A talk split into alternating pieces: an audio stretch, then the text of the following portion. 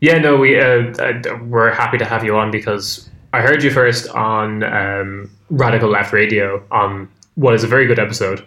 Um, and then I went and binged pretty, pretty much every episode of your podcast. oh, I appreciate that. That's very nice to hear. yeah.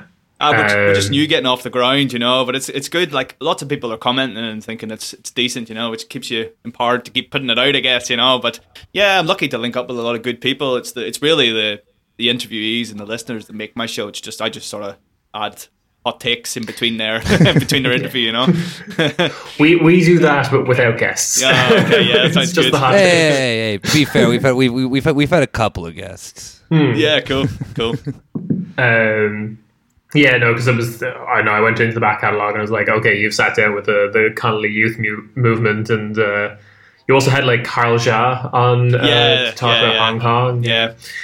Um, which is like the only um, Chinese person I follow on Twitter. It's the same like, oh, okay. Yeah, which is why I kind of reached out for him to do the Hong Kong episode. But more broadly, I like I, I like his line on Hong Kong. You know, I mean, here in the Western world, we're often given a false line about what Chinese the Chinese state looks like. I mean, everybody will debate me on this. I'm sure I had a lot of like positive and negative reviews from the Hong Kong episode, but we really For get sure. sold a line about Hong Kong, which I think is inherently false. I mean, you see more from his page than any other, but you see, you know, the, the Hong Kong protest taking a very reactionary edge, which we don't really see in the West. I mean, particularly in Ireland, there's a lot of groups on the left who support the Hong Kong democracy struggle, if you want to call it that. But I don't really, I'm not hmm. sure if it's feasible for socialist revolution more broadly throughout the world. I mean, I mean that's not what we're here to talk about, but certainly that's what happened in the Hong Kong episode for me. You know, I really, I really like Carl's take, and it kind of lined up with. Again, when you're talking about the CYM, it lined up with their passage in the Marxist-Leninist picture of history slash philosophy more broadly. You know,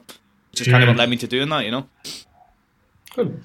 And uh, where are you based yourself? I'm now in Scotland. Uh, I study here now. I'm a student over here, um, working away in history and politics, which lines up very well with what we're doing on Radical Reflections. I think a lot of people in the good. uh, it's uh, it's been good for me to do that. But at the same time, I miss Ireland too. It's, it's brought a new perspective of what's happening in Ireland. To be honest, being in Scotland, I mean. I, I don't really like saying this too much, but we're really we're really struggling with a post post colonial status in Ireland. That's the way I, that's the way I've looked at Ireland much more since moving away. Is we are behind the times. We're we're catching up now. There's a lot of good radical movements in there which are bringing us into the 21st century, but we're still behind the curve, and we've got a long way to go. I mean, you look at what's happening in Dublin. In the same week, you get things like the Irish state putting out something like the Apple tax and demanding the tax from Apple, but there's also I you like an actual tax on apples. Like some like No, real no, the like real like like like like like feudal shit. Like yeah, this No. is the fucking this is like revenge for the corn laws. Yeah, you thought Macron's fuel tax was bad. Wait until you was like tax Yeah, apples. fucking to shit. hell, they're taxing fruit. No, I meant the obviously meant the computer software company. Thank you for thank you for highlighting that in case people think we're actually like literally taxing fruit in the modern age. No, but in like in the same in the same week you get that coming out, but you also see hundreds hundreds of people, particularly in Dublin, homeless on the streets and. It just shows you hmm. where the money's going in Ireland. It's going towards a class which is not working in the majority's interest, and the majority are suffering because of that. And moving to Scot- Scotland's not perfect either.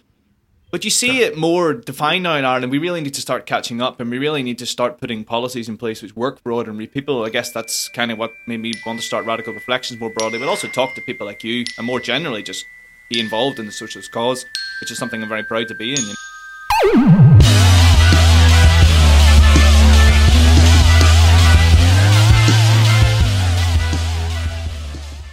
And welcome to your weekly corner Spatey. Uh, it's it's a special episode because we're we're doing we're sitting down, we're doing something serious, and uh, kind of. Uh, but it, it's me, Kieran, uh, hosting today, and I'm here with Nick as our regular Spatey boy.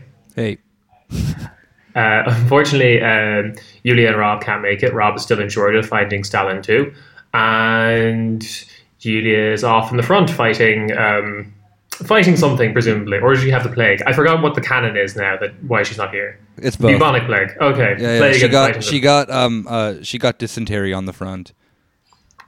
charming. Great way to open a podcast. I love it. Um, right, so yes, but we do have a special guest here. We have uh, David Swanson from Radical Reflections podcast on to us uh, today to talk about Ireland, where I'm from. But I've never felt confident explaining Ireland to anyone. I've been I've been showing the other guys in the podcast um, sad Irish rap videos. It, it, that's all I can do. Yeah, that's my only understanding of Ireland, and it seems quite bleak. well, I've never actually heard about that concept before. It's very interesting to come on and talk about that initially, at least. it, it is just I, I feel like uh, there's a lot of Irish rap that just captures better in any kind of words just the general kind of like hopelessness and sadness that our generation kind of like faces um, the futility of it all but um, if I read more I probably would be able to describe it in words uh, but luckily we have you we have you on here and we have a, we have a couple of questions because we, we want to explain to our, our audience who is predominantly um, predominantly German and Dutch, I guess, continental European, let's say that. Uh, what's going on in Ireland? Because I think a lot of people, I've encountered a couple of people who think we're still a part of the UK, um, like whole cloth. Sorry Yeah, to interrupt you. yeah, wow. I always Um, find Ireland kind of like that interesting thing because it's always been the I mean like knowing the little bit that I do about Europe, you know, as as you know, being born and bred in the United States. Um, yeah, I second Kieran on that. That there are just a lot of people that they just assume that it's part of the UK, that they don't realize that there are also two Irelands. But then secondly, like after like the the 2008 financial crisis, that then like everyone kind of forgot that Ireland was like also a part of that like absolute mess of that, and it's just kind of been like typically I don't want to say like but brushed under the rug, but yeah, like there's always a sense of like, oh yeah, like you know, you hear about so much about like especially Greece um, because it was probably the most volatile in terms of politically, like within the European Union. But there is like, yeah, I mean Ireland got just as much like the shit end of the stick of the of the 2008 financial crisis and like you know all the other. What are they called? Pigs nations. They didn't have a very happy name. That's I thought that was pretty shit. But um, it definitely like like that's the one that I always feel that I hear the least about. And whenever like you know yeah, Kieran trying to educate us just sounds like the only solution that then Ireland has typically had is like, oh, we're just going to do exactly what we did before 2008, and let's just hope that that like you know doesn't completely fall into shambles again, and just kind of have like a very like you know nearsighted view of the future. I don't know, like it is it is really like like for me always like like been that one that then like yeah that you just you never hear about unless it has something to do with like the UK and then Ireland's like border is then like put in question. I think it's like the most like n- like recent thing of Ireland reaching like international news. Mm-hmm. Yeah, I think that's a very good take. I mean, for us with the Ireland, the, the financial crash in Ireland was, I mean, it was the landmark of my, the start of my political tra- tra- trajectory for, for starters. We, I think for like most people in our generation it was. I can like I I can honestly say that then like that era was also for me the thing that then really put things in perspective of it. Like I I mean I wasn't remotely close to left wing politics then, but it at least like started the gears in my head going of like, hey, yeah, something's not right here. And it really I I mean yeah, even like growing up in the U.S., that was definitely like a thing of like, oh, okay, yeah, like this is then a moment that then's important for all this. yeah, yeah, it really sort of confirmed to me that. Uh, you, you already kind of touched on that, but it, it really set home to me that something was fundamentally wrong in Ireland. I mean, I grew up as a teenager, kind of blissfully unaware of politics and blissfully unaware of my social conditioning, for for many reasoning reasons, but mainly because you know I, I came from quite a sheltered background. I came from quite a middle class background, which isn't necessarily a transcendery into Marxist politics and looking at Marx and Connolly and all these kind of people who were advocating for social change. I didn't really need to see that kind of social change, which was a privilege, which now I've become much more much more aware of and much more awakened and much more power empowered to do something. But at that time in 2008, I watched the news regularly when, like, as, as everybody in my generation did at 16, 17, going, you, you saw people around you, you saw your home, you saw your family, you saw your extended family, A, lose their jobs, but more importantly, you saw a lot more people migrating, particularly in our generation. Everybody in our generation in Ireland knows somebody who has moved. And you start to put the dots together to say, maybe something's not right here. Why are my friends having to leave at 16, 17? Why are these people who are doing really well at school? Again, I come from that kind of background. Why are people who are coming out with, you know, top level grades at school and t- uh, more broadly have the pathway to a good education and a good life in a normal kind of set of circumstances? Why are they moving? Why are they feeling like they need to move to the other side of the world? Why are they feeling like they need to go to Australia? Why are they feeling like they have to go to the US or Latin America, even in some cases? Why are people doing that?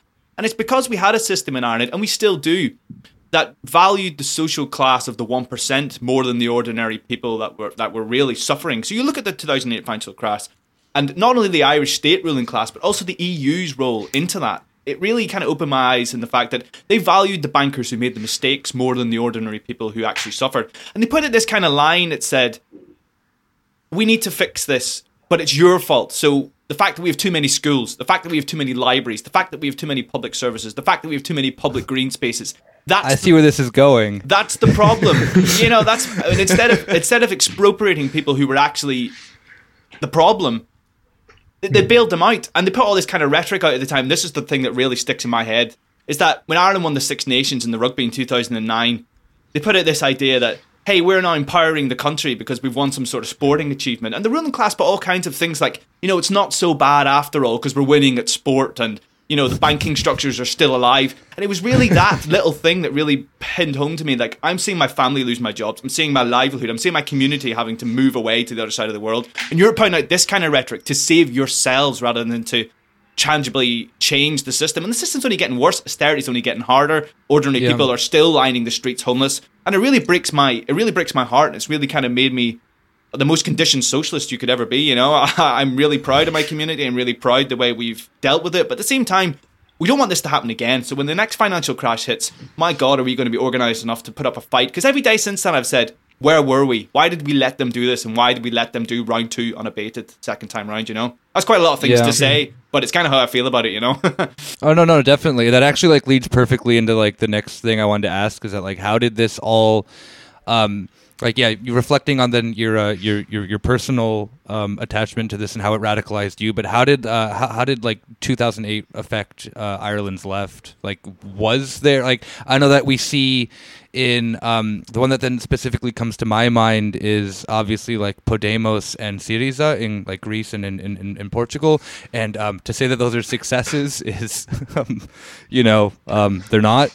But still, that there was like that that you have this political movement that then was, to be fair, quite radical at its time, um, solidify itself. Um, I know that in I mean Syriza was a majority party, well not a majority, but they won parliament parliamentary elections after the the um, you know the initial brunt of austerity packages and whatnot. It was like kind of uh, like the left holding its breath in you know 2011 2012, seeing what would happen. I mean it, it failed, and it's it's been. Uh, you know, now Greece is definitely back into the hands of the perpetrators of the financial crisis in that country. But um, yeah what has it been then for for for ireland because like yeah like i said like um i think for myself included with you know a lot of other europeans and and people in the anglospheric world or whatever that ireland is always kind of forgotten about. And and like how how did the left react? Is it are we seeing progress? Is it just kind of shambles? Are we seeing old parties kind of do the same thing? Like are the youth getting involved? Like Just to clarify on that, I just want I want to know like because that might lead into more what's happening mod, like modernly, but maybe what was happening in 2008. Yeah, Because what's yeah. happening in Ireland with Ireland's left today is probably very different to No, no, no. Of course, yeah. I mean, like, like I guess, like contextualize the situation of like, like, then, not necessarily. then. Like, I mean, we can like we we can go into how it bleeds into now, obviously. sure, yeah. So it's specifically 2008. Then, yeah, you kind of that uh, kind of where we're at. Yeah, response to the yeah. crisis. Yeah, I don't know. I mean, this is something, as I said, I kind of touched on very briefly. It's something I think about every day since, because in 2008, the response was very, very, very limited. And I think that's being very kind, and that we kind of accepted the narrative that we were the problem. So you, you look at 2008 Ireland, and I don't know. I mean, it's kind of hard to pin the blame, particularly on yourself, but capitalism kind of capitalism kind of teaches you to do that. You know, the, the, the society is individualized. So you feel like, what can you do in your sphere of influence? And I think the way I felt as a 16, 17 year old, like, what can I do to help as a person? Transcended across the entire island. I mean, north and south, but particularly in the south, where the 26 counties got hit massively. The north was kind of less affected. The south was hit massively. But everybody kind of had that approach. You know, what can I do to help myself, or what can I do to help my immediate sense of influence in terms of my family structure, my immediate family. And because of that, we really, really, really, and I can't stress this enough, we really, really missed the opportunity. We really missed the boat, and we really got the we got the angle wrong. So you look at something like the election in 2008, and certainly post 2008, is that all the all the parties that were responsible for the for the financial crisis and all the all the parties that were associated with the, the austerity crisis, Fine Gael and Fianna Fáil particularly, they they got a higher vote at that time than they ever have before because they put out this rhetoric that said very much what I'm talking about, but also that, you know, the European structure will help us if you continue to vote us. When actually we all missed the boat and said the European structure was the problem. The, the European Union and their role in this was the problem. But more importantly, the way the, the top 1% in Ireland really abated the crisis and really, you know, aided that on, taking on the IMF, letting the mm-hmm. European Central Bank rule in Ireland and we reached the situation then that, yeah, as I say, we really, really, really did miss the boat. But more broadly, even the parties that were supposed to be left at that time, so you look at Sinn Féin, there's a perfect example in 2008.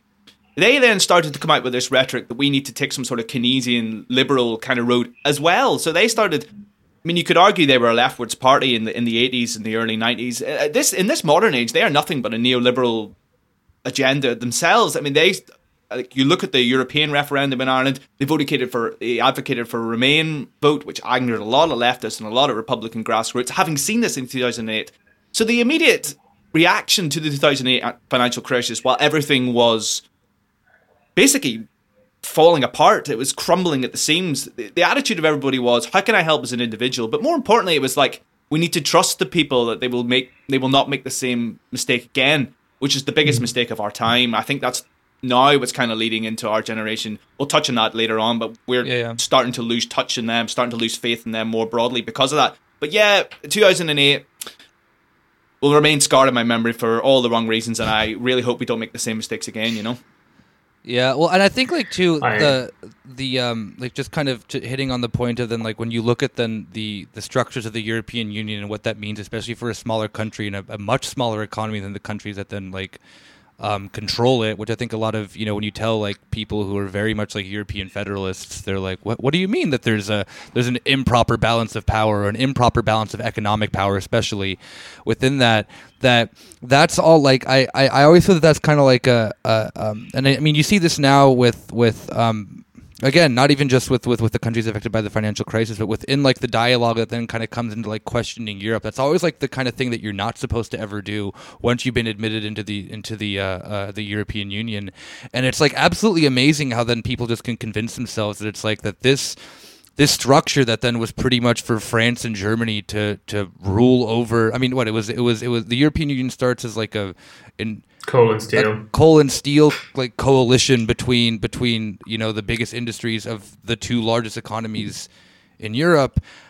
It's already Im- imbalanced, and like you mentioned, the IMF and the you know the ECB and whatnot. And when you when when you put your currency into that, it's it's not going to work out if you're if you're a, a, you know a smaller country that then has a, far more underdeveloped economy than than you know I, am just going to go off France and Germany because they're, they're just the, the two big ones, and it's it's really yes. kind and it's really always kind of disheartening that then like that that's always such a hard thing I think to like get across and over even to like some like left wing spaces here in Germany that um, the European Union is at like the heart of a lot of problems of neoliberalism, and it really like like you don't have to be like you know completely anti EU. And I think that it's shown like uh, there have been voices like you know like Yanis Varoufakis and like his his group and whatnot that have at least like brought to the thing of like you know we're in this. It's kind of like we have to work with it. I mean, he may be a little bit too pro EU sometimes, in my opinion, but nonetheless, like there is there is at least like the general acceptance that like it's okay to criticize the EU and it's okay to recognize the EU is a neoliberal mechanism. So like why are we so stuck on then pretending that then this is like some like magical grace from god that then is going to save us? Like it's it's like it, it it's really like maybe it's just like german mindset because they don't feel the brunt of it but i'm always just so amazed about like how just like distant that is in like people's eyes of like how you cannot crit- like critique the eu in a lot of senses. And 2008 is like that like point that you should look at and be like mm. yeah this happens on an individual nation base but this structure made it way worse for them yeah, I think touching on that, I think that that's a lot of good points there. I think like you got to understand sometimes that the European Union was kind of an advancement of Woodrow Wilson's kind of liberal idea in the in the US, mm-hmm. and but more importantly, it was kind of their way of trying to. I mean, it's not obviously controlled by the U.S. dollar, but it very much fits into this mindset that said after post World War II kind of time. Hey, the Bretton Woods Agreement, baby, it was controlled by the U.S. dollar. yeah, but it kind of fits into this worldview that says there are now opportunity for us to build a great nation state. That's kind of what the European Union project is all about, which is kind of going under the water, particularly from the Liberals, particularly in Ireland, the Liberal left, but more broadly, the European Liberal left, view it as some sort of I don't know, some sort of peace and democracy project, when actually what's going on there is a project Europe more broadly under capitalism, under a capitalist state that is trying to mm. basically subjugate, as you've already touched upon, the smaller nations in Europe to build a, a one nation project. And to join that project, as Ireland did, you sell your sovereignty for that. And we've paid the price of that a million times. I mean, you look at the Lisbon Treaty, where they, you know, Europe single handedly wanted to force more powers onto Ireland from the European Central Bank and from the European hub more broadly. And we rejected that twice. But they forced it on us three times and said, we'll cut your funding if you don't take it the third time. So we were kind of forced upon mm. that. And from that, you kind of reach the stage where you start to realize that. I mean, you've even got stuff like the, the PESCO project. They're building their own European army now. This is an, this is a project of imperialism. This is not some sort of liberal peace and democracy protest or sorry progress. It is literally a, an imperialist nation state that is trying to basically take cheap labor across Europe and mm-hmm. build stronger nations for that. I mean, you look at all the German cars that were coming to Ireland at the time, and we were buying things that we couldn't afford, which is why we, we mm. crashed. But Germany were profiting. France were profiting from that. I mean, this is not to get into some sort of nationalist, you know, nationalist hysteria, but not, you know, Germany, the German and French capitalist economies were profiting off the fact that we couldn't afford it. But they didn't say mm-hmm. anything even though that we could. And then the country collapsed because of that. And it begins to really push you to a point that says, the European Union is not a project that will help us. And another Europe is possible, but a Euro- another European Union is not. And Ireland's place in the EU is not a friendly one, it's not a happy one. And for the social emanci- emancipation of the working class and to really liberate the proletariat from a socially despotic ruling class, we need to be out of that project and keep the wealth in our own country and distribute the profits that come from our labour back into the Irish working class and build towards a socialist Ireland, and more broadly from that, spark a revolution that can start a mm. socialist Europe more broadly. I hope that kind of makes sense. I don't know. Sometimes. No, no, absolutely. That's that's that's. I, I, I, I do want to push back a little bit and say sure. that you know Germany has Kerrygold, so everything's fine. yeah, I was actually about to. I was actually about to ask how is it in the sense of like with with Ireland and that because like the last few times that I've been to Greece has been that there's just like like Lidl's and MediaMarkt and stuff like that just popping up like where they don't need to be. And um, I don't know how well they do. I mean, like to be fair, like the entire port of Thessaloniki was just like bought by Germany. They were kind of like they they weren't. No one else was really allowed to bid on it. Um, you know, there's there's there's all this like sense of like very clear influence of Germany that then is taken over there. Like, how has that then been? Like, has Ireland also had a similar thing, or is it from what Kieran was telling me? It's very much from what it seems like a lot of like private, like I think like American companies you were saying, right? Who've I feel yeah. My my my take on it would be, and David, correct me if you feel like I'm, I'm, diverging, but like we do have Lidl and stuff, and there's like a weird kind of a, a racism scandal actually going around uh, because Lidl had a mixed race couple in one of their promos, and the uh, the Irish chuds kind of came out uh, in response to that. But the um, my, my my take would be that Ireland is kind of functioning as the European Union's port for American investment um, the, the ground zero, the landing spot for a lot of that. Because I do think the companies that are definitely touted as being like the job makers in Ireland are often American companies, uh, usually in the software space, even though they don't really make an awful lot of jobs compared to homegrown industry. Um, I'm not seeing a lot of German influence compared to other countries, I would say, but there has been there has been some like pan European stuff. We have Lidl, we have Aldi, we have Spar, which is Dutch. Um, yeah, that would be my kind of take on that.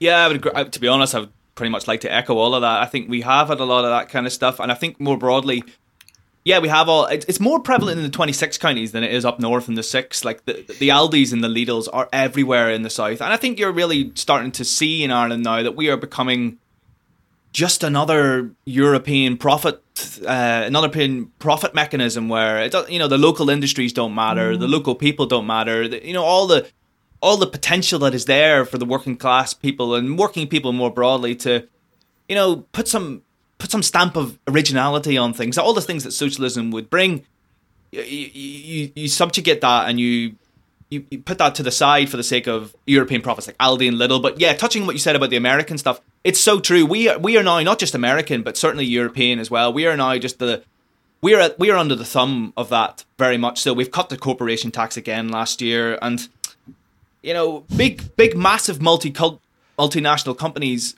We, we are the brunt of their this despotism, both in terms of working conditions, in terms of the profit and where the money goes. All the wealth that's in Ireland is being lifted out of Ireland and taken overseas, whether that's into Europe or whether that's into the US. I touched upon the you know the Apple scandal there earlier on.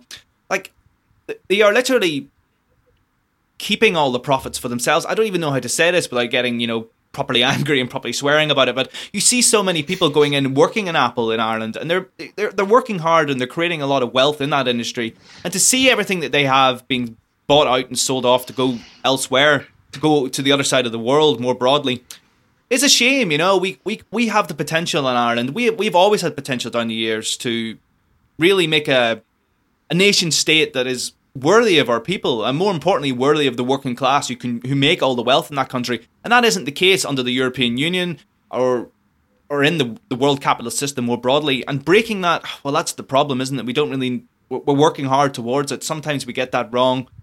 But we've just got to keep trying you know? We've got to really push out the the line that says we need to remember that everything we're making is is not is not at the benefit of the Irish people and not at the benefit of the Irish working class, and that's something which I tell everybody on a daily basis, and it's what I'm striving for and working for on a daily basis. You know.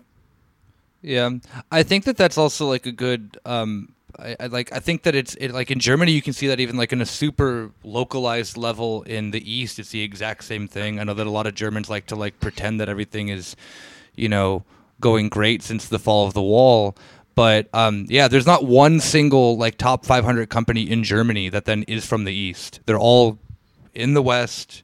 They then build up, you know, industry in the East, and it all gets um, sent back, even within its own country. Like the states of the East are significantly poorer, not because they were socialist, but because they um, you know, like capitalism just kind of did its own thing, and like people wonder, like, oh, why are the people in the East getting so fucking pissed? Um, and it's because of capitalism. And I think it's, I mean, like to be fair, and this kind of like leads on to then like the next thing is that Germany's um, old left parties have had no answer for this locally on that on on on like in in Leipzig and in Dresden and like all these cities. And, to be fair like Leipzig is more left wing than than probably the other places. Like the left is still I think the largest party there but um, like yeah, the SPD has had no stronghold really, kind of in any of these places. And to be fair, the SPD as a whole of a party in Germany is just their popularity is in, is, is slipping, you know, to the point of how unpopular it was when like I think their their approval rating is as low as it was when like Engels was a member of the party. So yeah. So I guess like in the sense of like how is that then on uh like I mean one of the big players as you mentioned earlier of of in like the 80s and 90s was Sinn Fein.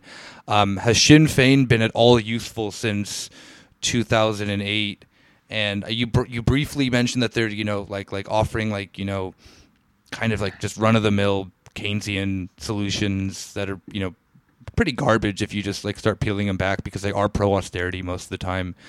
Um, but is there like has there been any glimmer of hope since then really for them? Or are they kind of doing the whole spd route where they're just like yeah everything's fine. Um, we're going to keep doing this. Like i mean i don't know how popular sinn féin is to begin with. I'm not very uh, uh, i'm not like here on where i know a lot about ireland but yeah i guess that that's just kind of like the uh, I don't know a lot about Ireland. This is why we have David on. No, okay, true, yeah. I just grew up there and paid attention to nothing. Hell yeah. Yeah, well, again, just just before we take that question, just touching on your last point, you talk about Leipzig, or sorry, talk about the east of Germany and how it's being left behind. Yeah. That's happening under in Ireland under the European um, project as well. I mean, you look at where yeah. they're investing. They're investing in Dublin and Galway, and the Midlands is being completely left behind. Cork, if you're kind, but you know the middle of Ireland is yeah. is, is, is desperate. It's being left behind. It's it's still you go there and you think you're in the 1940s, and I'm not I'm not exaggerating. You go there and you, you literally think that you've been you know you're, you're still in the second world war effort it's like stepping into a time machine but now coming to your question oh it's a difficult one to answer this really because I, i'm not really a man who You might be able to tell from the way I'm talking. I'm not particularly invested in electoral politics, if I'm honest. But, but um, okay, yeah, the, the, the, Sinn the Sinn Féin kind of line is, is something we really need to put out here. So, what's the problem with Sinn Féin more broadly? Is the fact that they are detached from all the people who support them, and they are straddling a line which wants to create new votes. Now, how do you get new votes? Well, you you basically you appeal to you appeal to a different class bracket. So traditionally in the 80s and the 90s, really during during the war, during the Civil War, I mean people like to call it the Troubles. It's an Irish Civil War. They peddled and they didn't peddle. They they worked with and they worked for the working class in Ireland. I mean certainly the Republican movement, but certainly they had a lot of class rhetoric in there, which was important and it was valid and it was what made people excited about Sinn Féin. It's what people wanted. It's it's it's why it's why the war went on so long, if I'm really honest, because they could see the vision that they were striving for, and they could see that the the vision that was being pumped out by the Sinn Féin electoral message, but more broadly because they were working towards that as well, was something that could really empower them. The Irish Socialist Republic. It's the Workers' Republic that we continue to strive for on the left. It's the Workers' Republic that I continue to advocate on a daily basis. But what's happening now is since the ceasefire, since the end of the war, since 1998 they have tried to they they have moved into the electoral game fully. Obviously, there's no war anymore. We're we're thankful of that to a degree. We don't want to see people dying on the streets, and we don't want to see people giving up their lives for a cause which potentially is not needed. I mean, we'll come to that potentially in the rest of the episode. But what's happening now with Sinn Féin is because they're doing that, they want to basically become the largest party in Ireland, and to do that, they need to move into an area which says we need to attract more voters than those who were supporting us during the war. And because of that, they're putting out new lines, they're putting out new messages, and they're putting out new policies which do not empower the working class po- working class population and more broadly works against them. So you look at stuff like remaining in the European Union, you look at accepting a welfare cuts package from Westminster, and you look at their idea on how the financial system would work. And it, again, it's it's talking about cutting the corporation tax. It's looking at implementing the bedroom tax in Ireland it's basically a Keynesian road, and that's being kind. It's more of a neoliberal road. It's certainly they are moving far to the right. Their new leader, Mary Lou McDonald, and the leader in the north, Michelle O'Neill, has no interest in working people. They are interested in Irish independence alone, and that's not a bad thing. But because they're not interested in the working class method of that, all that's going to happen is the age old, the age old claim and the age old prophecy of James Connolly that if you do not work towards the socialist republic, then the letterheads that are going out to evict you from your homes will have the Irish shamrock on them rather than the British crown. And that's the kind of model they're now working with. They now mm. fully accept the British crown. I mean, you can, you can argue that they don't, and all the rhetoric they don't, but they you know they meet with them on a regular basis. They meet with the people who are responsible for the austerity packages in Britain.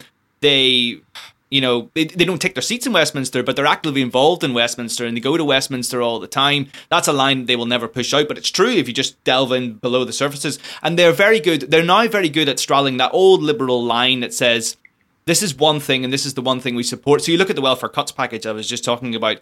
All the rhetoric coming out before that election was we didn't support the welfare packages. That came from Britain. When actually they had a single they had they had the single-handed biggest approach in that to accept that deal because because of their status now, and they have a lot of support in Ireland in the, in the electoral game. And if their MPs, their TDs, and their elected officials were to reject that, that wouldn't have happened. That wouldn't have come to Ireland. So the fact that they are now putting out these lines, but doing the exact opposite in Parliament, is this classic liberal line that's very good at putting out the right kind of lines of communication but they're not actually very good in practice because they're straddling the electoral game that says we're if you vote for us we will do something but once they get into office and once they have their jobs and once they have their comfortable seats in parliament it doesn't matter because they've got what they needed in the first place do you get what i'm trying to say it's very very yeah. dangerous it's a very dangerous road and it's one that concerns me and it's certainly now starting to hit home along my generation, as we've touched upon earlier on, who are seeing the subsequent effects of that in Ireland, particularly in the 26, well, more broadly in the north because they have more power in the north. But they're seeing a line now that says you are saying one thing and doing another. And more broadly, you have sold yourself out and you've unattached yourself from the community that you were striving to fight for and with during the 80s and 90s. And we're looking for alternatives now. What those alternatives are, well, we'll talk about that, I'm sure. But at the minute, I would argue that Sinn Féin's influence is, unless it tangibly starts moving towards the left and starts really putting, empowering working people again in the process in their policy manifestos and their electoral pledges, then they're going to become an irrelevant source and they're just going to become the classic, you know, the classic vanguard, the classic revolutionary vanguard that got swallowed up by the system, took their money and sat quietly while the money was pummeling in. You know, I think that's the line I would now take. I mean, it's happening all over the world, but it's certainly mm-hmm. happening to Sinn Féin in Ireland. Where are Sinn Féin going in a backwards direction? That's my you know two cents on that, I guess. Damn, social no, democrats at it again. uh, I, I, think that's a I think that's a fair point to take because like um, if we if we kind of like glance at Ireland from an electoral perspective, then uh, someone from Germany or Poland or wherever in Europe might say, "Oh, look, they're a member of um, United Europe, United European Left, and there are some decent parties in there. They're pushing the line, um, but Sinn Féin is not one of them. Um, so it, it's worth to take that into account. That like, yeah, they might be listed on a European level as the far left party of Ireland, but there there might be uh, better options on the table or uh, yeah. Yeah i guess like kind of going into like that big old question like are there uh, like what what what are then the potential other options then for ireland? I mean like Kieran mentioned uh, just to me like before this episode that there's this um i guess you can talk about it Kieran because you know more about it than i do yeah, a little bit. So this is kind of staying in the field of electoralism, which I know isn't everything, but it is still something. Um, which would be there's this new party called Rise, um, which literally launched like five seconds before we sat down to record this, um, and it's it's Paul Murphy's uh, new party. He he split from the Socialist Party. Um, which, if anyone who doesn't know Paul Murphy, he's made his name by being uh, heavily involved in the water charges protests, uh, which was putting in meters in people's homes to like measure people's water output and start charging for it. Um, so he got his name that way, and what I'm probably interested in Rise is that they say they're while they're hoping to be ideologically pure within themselves as a party, as a unit, they are also hoping to be constructive with other forces, like find forces within the Greens they can agree with, and find forces within Sinn Féin that we can agree with. Because one of the issues that I've noticed with Sinn Féin is because sometimes they do kind of like campaign left, but then govern right. There are people who believe what they're pitching. They believe the the, the snake oil salesman, and there's the Sinn Féin youth wing, for example, is probably a lot further to the left than the actual like. And Rise is saying we can maybe work with them. That's a pretty um, typical trend, though, in like most countries, though, isn't it? Like I know that the Jusos of of the SPD have like actual Marxists in their organization, and it's like pretty shit that then like. uh in like 10 years these people are gonna like if they want to become members of the actual party they have to like give up like mm. Olaf Scholz, the like, uh, uh, what's he called? Like the, I think he's like the mayor of Hamburg or whatever. Who's now, I think he, I forget what his position in Merkel's cabinet is. Um, he was a Leninist like 20 years ago, and now look at him. He's a fucking monster who sides with the fucking cops on everything and whatnot. So. Well, we talked about this recently with the like the youth wing of the Greens in Austria were kicked out for being too radical and being too cool. and then merged with the Communist Party of Austria to make Communist Party of Austria Plus, mm. which is a great name. what a name, yeah. what a name. But I, uh, I guess taking your question more broadly about, I, I don't know, there's a lot of things to dissect there. First off, I'd like to just take the latter part of that question that says, if you mm. want to assimilate into electoral game, you have to give yourself up to a certain degree. Uh, yeah. It's what you're talking about here when you, you're talking about literally a Leninist is now siding with the cops in Germany. There's a classic example of someone who is. I don't want to be too unkind because you have to be a realist as well. You have to you have to be somewhat realistic and say that he's not a Leninist anymore, though. By the way, he gave that up when he yeah, yeah, quote yeah, unquote yeah. grew up, yeah, and wanted a, wanted a permanent position in the SPD.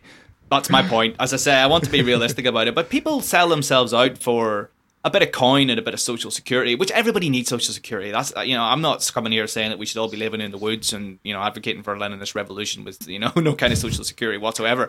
But yeah. I'm a Marxist, Leninist, and prim. Get it right. yeah, I think that's probably fair. but yeah, I mean, it is sad, and it really shows how the electoral game more broadly. But coming back to the question at hand about the Irish left and the Irish electoral electoral left, I guess more broadly is you take something like Rise, and this might be now a controversial opinion. I don't know, but it's certainly the way I view things. It's certainly the way a lot of my comrades view things. Let's get messy. yes, we want controversial opinion. Uh, it is a bit.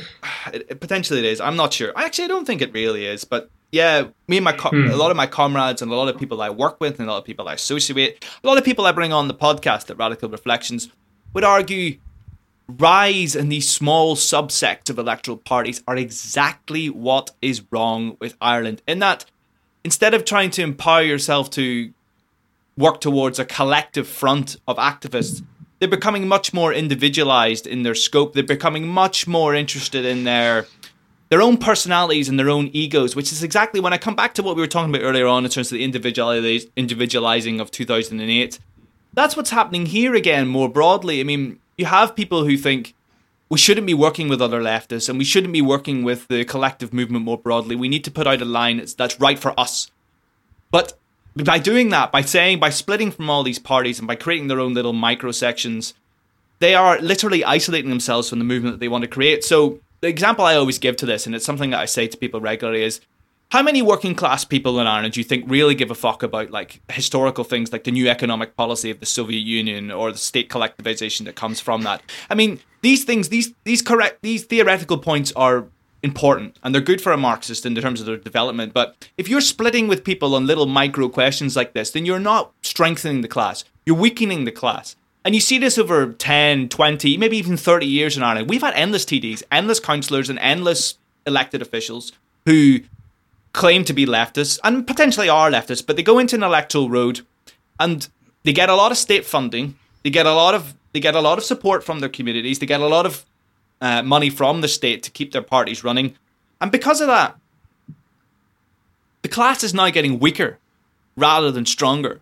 Because of that, I mean, what we need to be doing is we need to be building a collective front of activists. Now, there are good elect- electoral propositions. I am not against elections. I need to put that out right now. Elections elections are a tactic just as much as anything else is in the left. So something like the Civil War, something like force, something like a general strike, all these things are tactics. They are not principles. So you look at something like everybody advocated for the repeal the eighth referendum because that's a tactic which really benefited our class. But how did that happen? That happened through collective action, through collective picketing, through collective work, through the trade union movement to literally force these people in the Irish state to give us that referendum. And look at the success that's come off the back of that. And if we continue to split up the electoral organizations into little organizations that will not work with other people, then what's the point? Because you're just literally letting the capitalist state run your affairs and letting them do their job for you, splitting us up as a left. So, what we need to be doing instead, and this is the thing I advocate on a daily basis, is we need to be building the union movement. If we spent just as much time organizing people into mm. unions and using our collective funding to build the collective movement on the ground rather than taking the state's money and playing the state's game at electoral games. We could be building something massive in Ireland. We could be building something huge in Ireland because the Irish state is as weak as it's ever been. We've never had a weak Catholic Church. We've never had a weak Irish state. We've never had the position where we can see the conditions of inequality rising to such a point that something could tangibly happen in Ireland that is actually beneficial for ordinary people built off our own backs. We have the social crisis. And I don't mean that as like we need the social crisis to build and we don't want social crisis. But the conditions are rising there for something in Ireland which is which which could which could lead to something extraordinary. But instead of instead we're focusing on these little games about splitting up and splitting up the movement and splitting into these microsects and it's not helpful because at the end of the day it's not helping anybody. We need to be empowering the class rather than working on individual personalities about whether you're a Trotskyist or a Stalinist, and we'll split into little microsects and talk about this because that doesn't empower working people. And working people don't care if you're a well, they do in theory potentially, but they don't really care if you're a Trotskyist or a Stalinist or what tendency you come from. If you're going to put more money in their pockets and you're going to give them more ownership of the wealth that they create, then you can be whatever tendency you want to identify as because you're working for the class in Ireland and working for the strengthening of our class that we can take ownership of this country. We can take ownership of the industries and we can take ownership of all the wealth we create and actually make that better for people. And instead, instead of splitting into these microsects, it's time to collectively organize to work towards that. I don't know how you feel about that. I mean, that's just kind of our take. It's something I mean, that we work towards, and it's something I'm very proud to say on the air. You know. I don't know about Kieran, but I'm uh, I I agree. I appreciate it. and I tried so hard not to interrupt and make a joke about Trotskyists. So I'm, I'm a good boy right now. oh, that, you did well. This You did conversation. well. Hang on, I have to interrupt your conversation about not splitting the left with this sick dig I have against Trotsky. okay, yeah, I like it. Yeah. Uh, no, not to be too Yeah, sectarian, no. but yeah, I do. I do like it all the same. um, no, it, like I, it is something I agree with, and like in general, I, I, I kind of abhor, like I, I, I do kind of hate the sectarianism as well because I think there's one like other level overlooked with um, sectarian fighting, which is ignoring people who arrive at what we would call left positions or socialist positions through lived experience rather than any kind of theory. Well- um, people who kind of come onto these ideas just by like sitting with their mates, being like, "Oh man, democracy is cool. Why isn't it in the workplace?" like literally, but like, I didn't read any books. I don't know who Trotsky is from Adam, but like, it, it doesn't honestly like, make a fucking swept under the difference. rug. I mean, uh, No, no, of course not. you touch on something really poignantly there, in that like leftist positions are nothing without practice. I mean, you can have all the correct positions that you want, you can advocate for everything you want, but unless you're actually working towards it, what's the point? I mean, a position is just that. It's a position. What happens and how you create this collective front, talking, coming back to what we were talking about, it's through action. I mean, leftist unity is very hard to build. We know that throughout history. We know that through current conditions, and no one, no one is stupid enough to realize that there are divisions on the left and there are divisions in practice. But if we collectively act on something that is really important for the class on a single issue, so take something like housing. We're talking about the homeless crisis earlier on. Everybody wants a better housing system. So if we all collectively work towards that single issue, you're creating gains, you're creating links, you're creating momentum amongst everybody, and you can tangibly start to work there. I mean, that's that. I mean, nobody is stupid enough to realize that a communist revolution, or a, a leftist revolution more broadly, or just tangibly empowering working people, you need collective action for that. And everybody's got, as I say, everybody's got a different position on this. But if we were to collectively work towards some kind of single issue like housing, like education, uh, like all these single issues, and we can tangibly empower ordinary people off the back of that, no matter what your tendency is, and we're all working towards the same goal at the end of the day. And something that's something something that's we we sometimes need to remember that. You know, I mean, we're very good at arguing with each other, but we need to be working with each other to actually get any kind of tangible gain. You know. Yeah, no, Like, I, I mean, like that's. Oh, sorry, Kieran, you can go. Yeah, sorry. I was like, housing does feel like the very obvious one for the Irish context because it has gotten ridiculous. Going back to what you were saying just at the very beginning of this conversation of like everyone has left. Like I left largely because I couldn't afford to like live on my own um, in Ireland, and I was trying to live in Dublin, but like that's the only place I could get work. So the only option was to eventually leave. And this is a situation for a lot of people. And it does kind of feel like I have seen a lot of different housing actions in Ireland. I am wondering, there needs to be maybe something broader. I, I don't know exactly, but that that is definitely the, um, that's definitely the key one. I think a lot of people in continental Europe are very surprised when I tell this. Even people here who are like active on the left and try to pay attention to this stuff that Dublin is now the most expensive city in the European Union to rent in. Um, London beats us in prices, but not in per square meter. I think that's like the slight difference there. But we we recently beat, beat Paris. Hooray! Woo! Isn't it also calculated too by uh, in relation to like the uh, what's it called? Fuck, what's the economics term? Not the basket of goods, but you're like, yeah, just like general living standard too. I think also has to go into it. So like Oh yeah, like wages It's- in wages in in the UK, I think are slightly higher than in. Uh, I, It, wages no, it's in- in- higher in purchasing power. It's lower in raw amount. Ireland, you'd actually get like what would look like a high wage, but it gets you feck all. Yeah. I okay. Yeah, yeah, yeah. I mean, just sense. touching on all that, it's a good point you're bringing out here in that in Ireland, our minimum wage, I mean, uh, the social democratic countries have a lot of ideological faults. We know that. But in, in Scandinavia, well, our, our Irish na- national living wage is lower than theirs, but also our rents are, are, are almost 20% higher than that.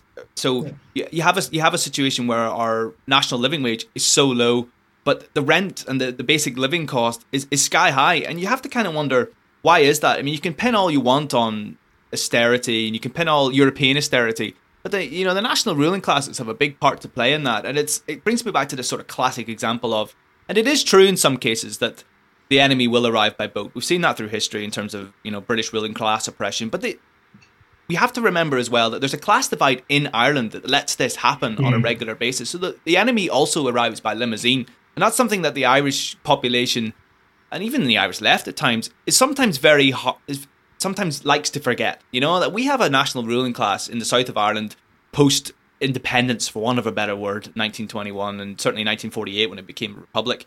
That is that has now got this attitude to said, okay, well it's our turn now. We've had a subjugation for many years under British and foreign imperialism, and now it's our chance to rule. And that's the kind of narrative we need to break, so we can break the conditions that has such a low national living wage and such a high rental cost, and all the other social factors that are causing people like Kieran and me to leave the country because we can't afford to live there. You know, it, it, it breaks my heart. And you read through radical history in Ireland, and you you realize it doesn't have to be this way. You know, I, you're almost taught. It's another good point to provide this in the Ireland schooling system you're almost taught that we're too stupid to be governed and we're too stupid to really know how to mm. do things because we've needed Britain and all, we've needed Europe. And that comes into the European Union argument. You know, we need the European Union because they give us so much. We could do all of that ourselves. And the radical history that is not taught in schools for a reason teaches you that. The Irish working class has very much got the potential. I mean, you look at capitalism now. We have the most the most um, technologically developed working class that we've ever had because we need it because it's so competitive. So that working class could take all the ownership of that. No questions asked. Tomorrow, if we worked, I mean, uh, it's not as simple as that, but we could. We could literally own all the wealth we have in the morning and, dep- and get rid of these social conditions that are causing my generation, Kieran's generation, and my parents' generation to some degree to leave this country and certainly become to hate Ireland because we shouldn't hate Ireland. There's so much to love about Ireland its natural beauty, its natural resources, its economic wealth, but it's being disproportionately redistributed to a national ruling class, as I talked about the limousine, but also a, a, national ruling, or sorry, a foreign ruling class as well. And those are the conditions we need to break on a daily basis. It's what we strive to do, you know. Yeah, I guess that that goes perfectly into like the uh, this is like the last actual question I have. We can still keep talking afterwards after it.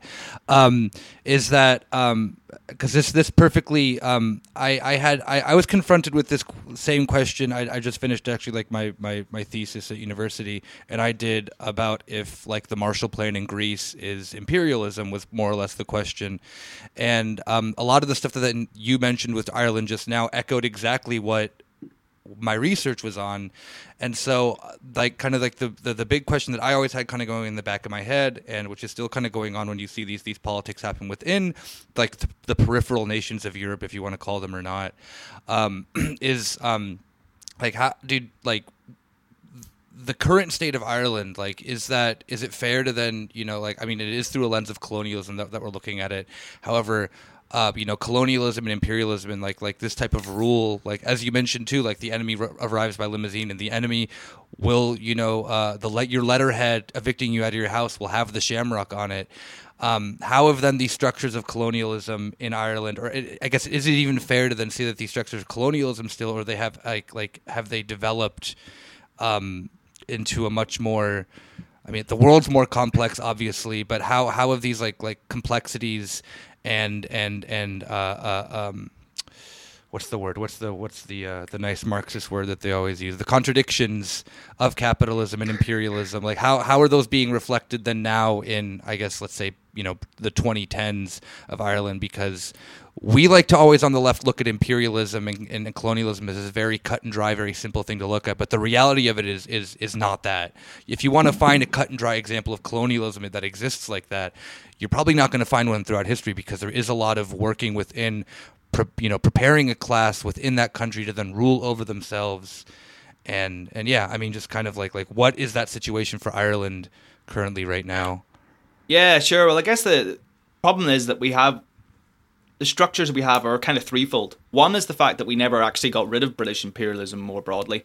We mm-hmm. never got full independence. I mean, the Irish Free State was very much economically supported and militarily supported by Britain. So you look at the Irish history and you look at the the you know the, the left wing of the, the Republican movement, the left wing of the IRA movement, and the Marxist movement more broadly didn't want to accept the Irish Free State to start with, and they fought against them. And the Free State with its military backing from British imperialism and more broadly their we talked about it earlier their supposed right to rule won through, and because of that, we've had the, the country partitioned, and because of that, British imperialism and now a new factor of all this European imperialism continues to support the island financially, which is a new way of doing war. It's a new way of doing colonialism. You don't send in troops anymore because it sends in international uproar, and you start to really, you know, get that kind of support for military fervor on a revolutionary end worldwide. They now do it financially, and they now do it covertly. So you see British troops still landing in Shannon. You still see, you know, U.S. Marines landing in landing in Shannon Airport, and all of that kind of, you know, support them financially to do that. So the reason why colonialism or subcolonial status in Ireland still exists is because it's profitable to do that. And that comes back to a capitalist narrative more broadly that if you if, if you're willing to pay for something, you'll get the resources that you you want for that. So the Americans and the Europeans and and also the European Union, but also um, United Nations too. We go on peacekeeping. Uh, I use that quote unquote peacekeeping operations in Chad and Sierra Leone and African nations, Lebanon. We do all that mm. for profitable venture. We send Irish troops to do European ventures, which are not in the interest of Irish people, but more broadly are not in the interest of the Irish working class, because they're these ventures are for promoting neoliberal austerity in these countries, these so-called developing countries throughout the world, which also have a lot of wealth and a lot, lot of resources in them, which is why the European Union and the United Nations want them more broadly. So we do all those things and we get profitable return for that, I guess, but at the same time, we could be just building a, a, better Ireland for Irish people and the Irish working class and working towards socialist revolution more broadly. So to answer your question, to summarize that, I guess we have never got rid of the colonial structures because it's profitable, but now we have so many different subsects of that now that it's almost it's almost so covert you don't even know what's going on. So like you, you yeah. talk to someone in the Irish in the street, they have no idea that there's a European army being built. They have no idea that Ireland's a part of that. They have really no idea that the Ireland take part in UN missions apart from people who are in the defence forces. They have no hmm. idea mm. that British airplanes are arriving in the Shannon. They have no idea that Donald Trump's US Marines are refueling in the Shannon. They have no idea that these economic and covert links are being established with European imperialists and world imperialists more broadly, which leads you to a narrative which suggests that that's being done for a reason. Because if people actually knew and if that was actually publicized and if that was actually given the correct correspondence it was supposed to be then people would revolt. People would people won't want that to happen. And it's now a very clever game for imperialists to play and it's something that we this is why we do what we do. We try to put that narrative out there. We try to talk to people and we try to educate people that the projects that we're involved in right now do not tangibly interest you and they certainly do not inter, inter sorry tangibly interest your class and bringing that class divide into this is massive. So you go and do something like be part of these European Union adventures or part of these United Nations adventures. And I call them adventures because they don't realistically empower us. And you start to realize with that class perspective that what am I doing here? I'm creating more wealth for a despotic European ruling class and a despotic national class. And what I need to do is to create more services and more viable investment opportunities for myself and for the working class more broadly so that we can A, stay in the country and B, build an, an Ireland that we can be proud of and one that's been advocated throughout history, you know? Hope that answers your question. oh, absolutely, yeah. yeah. I like it, it's something that I've kind of um, uh, struggled with vocalizing in the past as well because there's, there's there's this understanding of um, colonialism within the within the left, um, or like even even what I would call left lib. Um, about like what are colonial nations, what aren't, and Ireland is very rarely mentioned. And I think this is due to a very kind of like unique position that Ireland is in. Um, I've talked to some uh, South African friends, uh, Ian Mabele, a friend of the show, about uh, similar situations where before the end of apartheid, you were seeing something very similar in South Africa, where uh, they were post-colonial nations like Ireland, but they were being kind of let into for lack of a better term, club white. That they are being treated while still being post-colonial, while still being having that the legacy of all those like infrastructure there. They were being treated markedly different from say Nigeria or India or Indonesia because there was there's something there. However, the, according to South African people, it, it, does sound like the trajectory for South Africa has shifted ever since the end of apartheid, and they're now kind of being pushed more out to the periphery uh, than they were previously. Like they were kind of being treated as like second Australia uh, beforehand, but oh no, there's yeah. two of them now. Fuck. Um, but it is like it's very. I've often been very kind of shy to talk about Ireland as a colonial nation, say in the face of someone who's talking about Palestine, being like, yeah, that that seems a bit more uh, uh, horrifyingly tangible uh, than the situation Ireland is facing. But it's the way you put it is very is very good. Yeah, I guess touching on that, it kind of t- it kind of backs up my narrative that most of the international community stand in solidarity with Palestine because it's so visual, it's so military hmm. horrific. It is horrific what's happening in Palestine. Yeah. But as you touched upon there, nobody puts Ireland in the same bracket, and we're not in the same bracket. It's not as horrific as that. But economically, it's quite similar. It's just a little bit more hmm. covert than what's happening in Israel and Palestine because there's no military presence, which is what I come back to. That the you know the British imperial game and I guess imperialism more broadly, apart from that Israel Palestine, and other other examples, is a bit more clever now and is a bit less is a bit less willing to really put their foot in the ground. Certainly since 2003 in Iraq, they've been much more careful to do something stupid so that you can ignite some sort of world kind of sympathy for national liberation and social liberation more broadly. Yeah. Yeah, I mean, Okay, so Oh no, I was just gonna simply say like like that. Oh, I don't know actually.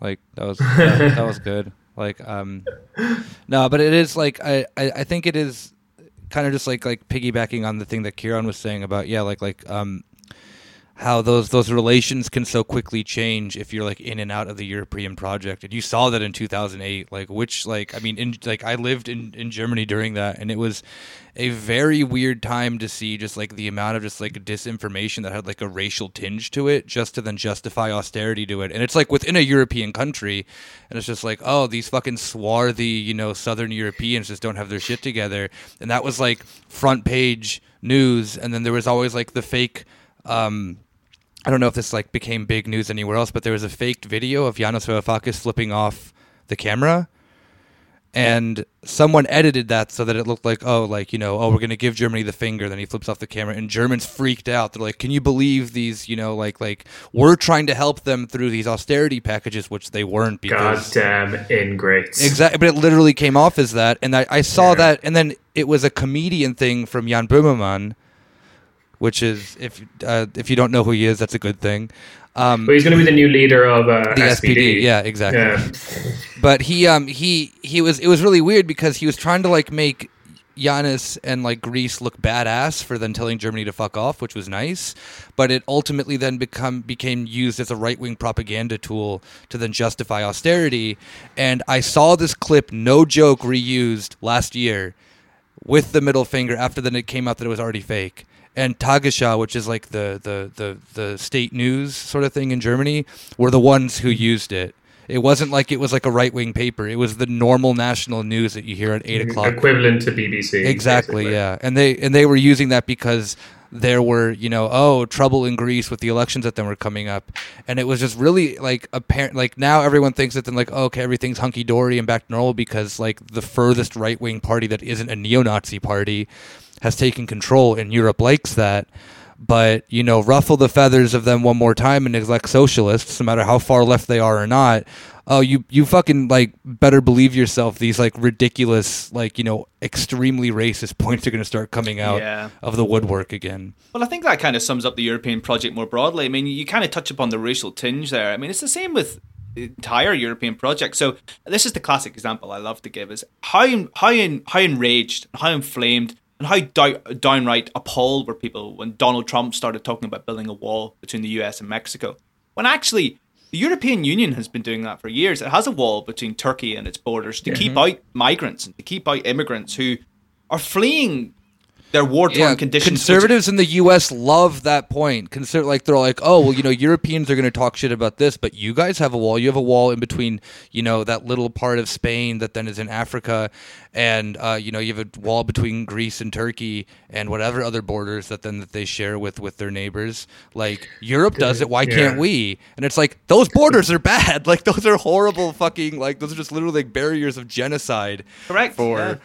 Yeah, you know, I mean, like the of border, the border on Bulgaria and Greece, like or Bulgaria and uh, Turkey on Thrace, like is literally like uh, monitored by and encouraged to be monitored by like right wing neo Nazi Yeah, yeah, yeah. militias. yeah, Yeah.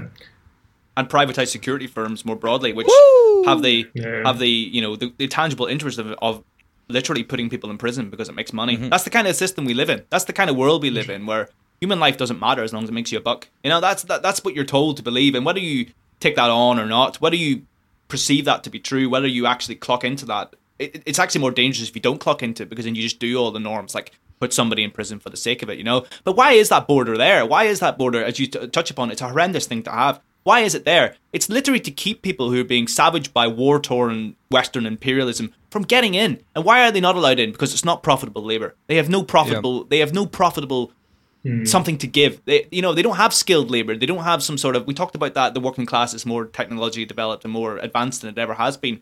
But these people don't fit into that. So Project Europe puts up the wall. It says we can't afford to keep you. But at the same time, you'll get nations who have no tangible link, certainly don't border, getting in for free all the time. So look at Israel. Israel isn't a member of the European Union, but it gets it gets um lax um visa immigrations. The US get lax visa immigrations. Why? Because they're big nations with lots of lots of potential. I mean, I don't want to use the term more broadly, but you know, they have more opportunity to progress. They have more opportunity for education, and that's why the that's why there's such a disparity in the European Union, and that's why we need to really break the narrative that European Union is for peace and democracy. Because if it was for peace and democracy, these walls wouldn't exist, and certainly they oh, wouldn't yeah. be sending out projects to literally butcher states on its borders. You know. Yeah, well, I mean, even like going like perfectly into that is that how now that border and the the the you know the accumulation of refugees in Turkey have been used as a bargaining chip with Turkey in relations with Germany, particularly because Germany was the big country that then you know refugees. Um, you know, migrated to because uh, Germany, to be fair, like was doing the the good and right thing and they didn't they didn't handle the situation well at all because it is Germany. And um but you know yeah like Erdogan whenever there's like a, a dispute between Germany and Turkey Erdogan always holds that up of like we're going to send refugees into your country. You know we know you do not want that. And Germany will immediately then I mean like one of the biggest things comes into like Kurdish activists who are then being um like spe- spe- specifically like in like Bavaria that the uh, the Bavarian state has taken a very hard line that is very pro Erdogan in um uh, uh, uh, you know, getting people for even like posting like Facebook stuff because this is what the, the Erdogan regime wants is a crackdown on quote unquote terrorism. But then the United States, uh, not sorry, not the United States, uh, uh, Germany can you know send whatever fucking you know tanks and and assault weapons to Turkey so that they can you know invade the north of Syria and create you know their glorious neo-Ottoman fucking ethno state that they're trying to do in their project. So it is like again like and it, this is why I think it is so hard to then explain this modern phenomenon of then imperialism and how it works in the you know 21st century. You, you perfectly put the point that financialization is the new colonialism and that's you cannot put your finger on that and see like the actual violent mechanisms of that until you start having to like like you know either experience it or like really take your time trying to then like see how these because you end up kind of sounding like conspiratorial if you just like you know start talking to a, an average person about this. And if, like it is i can then understand how people kind of get into that conspiratorial mindset because they just if they're bombarded with so much at one time and that's then like the reaction that then that you can like automatically come to like there has to be some like bigger power that then is like controlling all this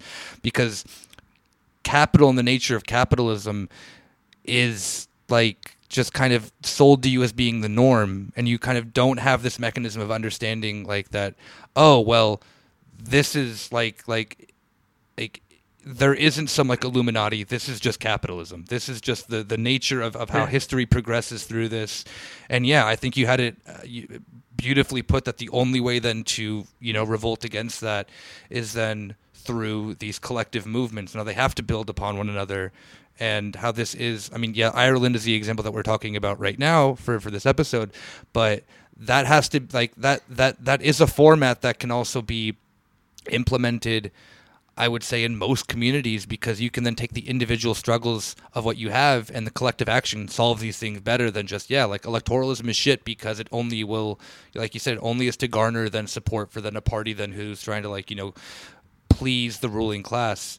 And we don't have any skin in the game in that. We have ourselves and our struggles and we can relate to those you know mechanisms of power that like like you, like Kieran always mentions democracy in the workplace and stuff like that. Like those are things that then are revolts that then we can do that we actually have like you know like that we can actually touch and that we're a part of and that they're a part of our daily you know uh, uh, uh, um, lives. Like electoralism doesn't offer that in any in any sense whatsoever. Yeah, I guess touching upon that, you've brought up a really good point there, which I think is the struggle for leftists more broadly, is that we are often seen as conspiratorial, and we're often seen, Yeah. we're often projected certainly as madmen, and people are mad women depending on your gender, but or transgender, whatever. But you are seen as some people who are like, you know, some conspirator. It's like it's you know, a lot of people say to me about, I, I bet you don't believe that there was a man on the moon because you're a leftist. I, I get that quite a lot. I've heard that quite a lot. I was like, no, I, I'm sure that's not the. That's that's absolute nonsense. What we really need to advocate. and then you break down about how the Soviet Union had a better that is that is the that is that is what I get into. But hey, the Soviet Union won the space race. Let's talk about that. But no, no. More broadly, like to to bring the point to its conclusion, is that we really need to be very careful that we're putting out quantitative data and quantitative examples which show what we're talking about. So you stop taking it out of ideas, you start taking about an idealist perception of the world, and start putting a material focus on this is why this is happening and this is how it affects us. So you talk about something like democracy in the workplace. This is the great example I used to de- sort of debunk all this and to sort of really start getting the cogs turning in people's minds about a leftist perspective is you can criticize let, us use let's use Ireland as an example, but it happens anywhere in the world. You can criticize Leo Varadkar all you want in the in the state building. You can criticize Boris Johnson all you want, and you can criticize Donald Trump all you want. But if you criticize your boss in the morning, you'll get fired. That's just the simple mm-hmm. reality of how capitalism works. And it's about getting that cog, that first quantitative step that says, yeah, the economics matter in a society. That's the first step. So we really need to be making sure that we're breaking away from what you talk about, the sort of woke comrades and the sort of conspiratorial kind of nonsense, which makes us look fucking crazy. You know, there is a kind of we are collective organizations, but there is an individual ownership for the collective movement. Every person of the individual of that collective movement to really know their shit, and I mean that in the in the best way possible. Because obviously everyone's got a different kind of perspective on things, but we need to make sure that we're not just coming out with things that are absolutely farcical to sort of fuel this narrative that leftists are mental and their image of the world is not actually tangible. When actually it's real. And you get those, like as I say, that little step I said, little real examples in the person that you're talking to their life to give them that working class perspective and give them that, that left wing perspective that they can actually take ownership of their own future rather than just talk about men on the moon, for example, to give that other example, you know? We are all, we all, I mean, I don't know about you guys, but uh, Lyndon LaRouche is definitely my uh, my favorite leftist. yeah, yeah. um, it, it does kind of bring to the point of like I can't remember who said this quote originally, but it was it, it's a it's a it was a good quote, which was um, oh um, conspiracy theories is like socialism for idiots. Like it's you you've you've figured out that there is something beyond your control, that there is another force that seems kind of almost alien to you, dictating your lives, and you can't quite pinpoint what that is. So clearly, it's Jewish lizards. Yeah, Um, very good.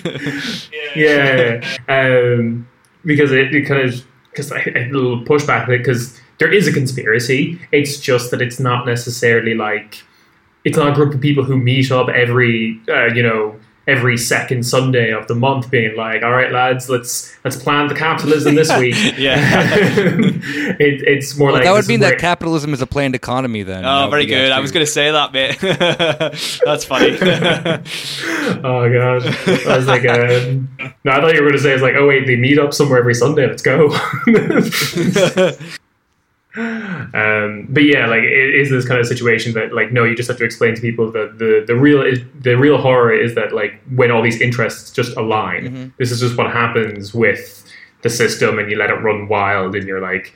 Um, fucking Sims sandbox that is the world, unfortunately. yeah. Yeah, well, it really like I mean like it is inherently like taught to you is just like that this is just like the rationale of like just people in general, you know, that that cap the capitalist logic is you know, normal everyday like just your the way that you should just go about your life. And that's why I mean like the idea then of of capitalism or just like capitalist economics dealing in the idea of like rationality is absolutely hilarious because like uh, market transactions are incredibly irrational, they especially when you see, Yeah. you know, uh, uh, uh, I mean, like financial and real estate markets are probably the, the most chaotic fucking thing. Or like, you know, the biggest example is like Bitcoin, and like all that falls into the exact same categorization as all those other just fucking Ponzi scheme financialization things. It's just that they're like now you yourself can do it, and it's not. There's no like real rhyme or reason for it. It's just that you're you're gambling And if gambling then is completely logical to you, which I guess there maybe is like a mathematical way of solving it, but still nonetheless like you're participating in this for for kind of like irrational reasons of just like I may get lucky. I don't know what then like I can't predict the wins of this, but you know, I'm I'm here to, to you know make money and, and, and that's the solid thing to do and that's that, that's a horrible way of looking at the world. Yeah, You know? yeah, it is. Yeah.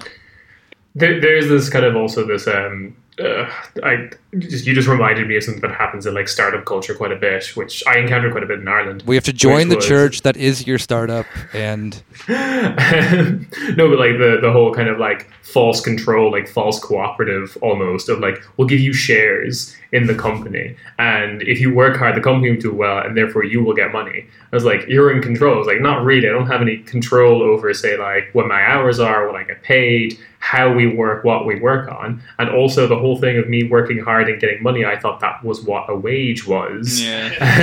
Can we not go back to that? Just have a, a better wage. All right, I say And that we do the Trotsky's position where we where we um, infiltrate all those startups and, And then, split them all. uh, split them all. Yeah, yeah, yeah. Um, but then actually, then we do the typical Trotsky thing of then just like buying into it. oh wow. Yeah. yeah, that's a hot take there, boy. Do, do, do, do. Aye. All right. Um, I think I. I mean, I. He said we put Trotskyism on the blockchain. Yeah, Trotskyism on the blockchain. Oh, that, there- good. that exists. Um, Anything final you want to ask? I mean, Cool. you happen. oh, uh, yeah. Uh, uh, do you have anything to shout out? Um, yeah, I guess radical reflections. I well, I'll I'll sort of just answer that. So, um, yeah, I run the I, I run a podcast, Radical Reflections. You can find that at twitter.com forward slash rad reflections. We're also on patreon.com forward slash radical reflections. If you feel like supporting us and you like what we're doing when you check it out. More broadly, I'd just like to say thank you for inviting me on. This is the first time I've been invited onto another podcast, and it's been great to talk to both of you. Uh, I'm sure it's, it's been a great experience and a lot of fun, and I'm hoping we can maybe do it again sometime, or I could bring you on the show. You know, all those kind of things that build the collective movement online, which is kind of what the podcast movement is. You know. Yeah, I mean, I know that Kieran and I are definitely open for both of those. So yeah, I mean, I had. Uh, uh, uh, I hope that I could speak for Kieran as well in this, but I had a, a, a wonderful time speaking with you. I I learned a lot about a country that I do not know a lot about because, unlike Kieran, as you can clearly tell through my voice, I am not from Ireland, and it really um like I I've always kind of like yeah, like I said, like Ireland's always been that country that then has been forgotten about after 2008, and it was really uh, nice not only to have a perspective on it, but a, a, a radical left perspective that isn't. I mean, yeah, there is a lot of doom and gloom in it, but that then is like, hey, yeah, like like there is like we can piece this together, but it can only be through you know. I mean, it can be, it can be through through through other means, obviously, but. Socialism has the most to offer, so maybe we should give this a try. Yeah, just to finally like touch on that, like we've done a, a couple of good episodes with Lasair Dhearg and the Connolly Youth Movement more broadly.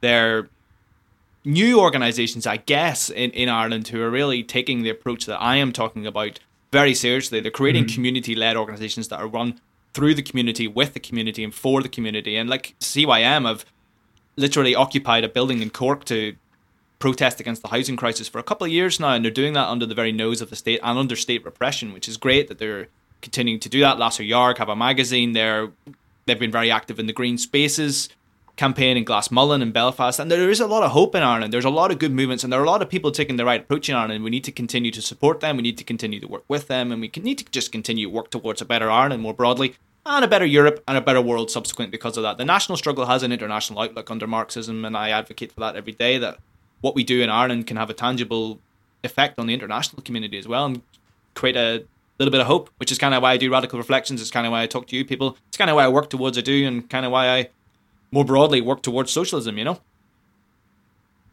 I like. I strongly recommend David's podcast, Radical Reflections. I binged it very quickly. That's Uh, nice, not only from the perspective of being an Irish person, and it's very hard to find out what's going on in Ireland once you leave, even from like top level what's happening in the Dáil perspective. Never mind what's happening in like my very particular niche of interest in politics. It was a great podcast to listen to. Really inspiring stuff. Really interesting stuff. Uh, strongly recommend. Appreciate it. Thank you. Yeah. All right. On uh, And I'm gonna just yeah. close out the podcast by Okay. saying, Cool. Yeah, you do that. yeah, I'm just going to close out the podcast by saying that Maria Walsh, MEP for Fine Gael, was right. We are all just 90s kids, and uh, play some sad Irish rap. Thank you very much. Very good.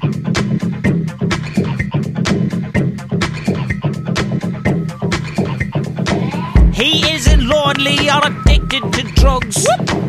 He doesn't know his mother's money to tugs. He's not an alcoholic. He isn't depressed, and he's gonna break a lot of hearts when he hangs himself.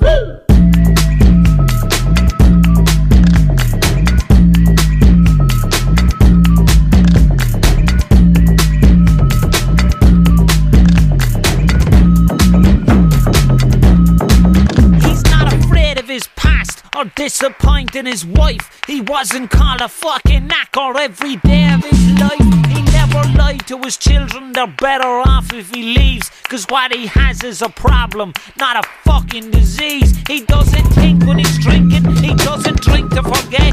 He doesn't drink to remember the smell of drink on her breath. He's middle class and he's white, he has no cause for complaining. He wasn't sexually assaulted by those fellas at training.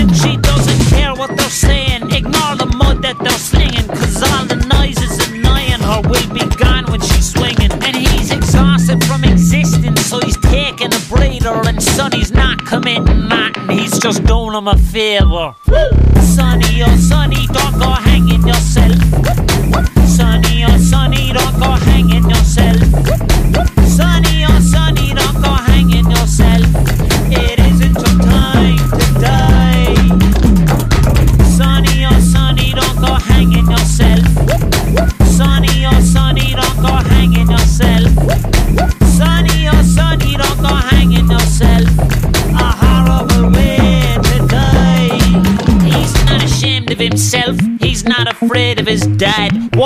Why would he suck a fucking cock when he has Fanny on tap? She's not addicted to drink. She's not addicted to drink. She's not addicted to sinking points till her skin starts to stink. He's not as broke as a promise or the money he's owing.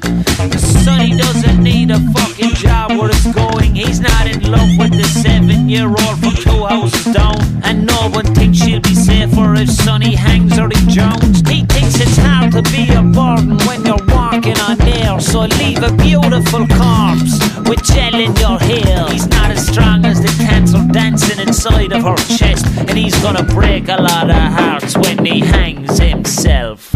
Sonny, oh Sonny, don't go hanging yourself. Sonny, oh Sonny, don't go hanging yourself.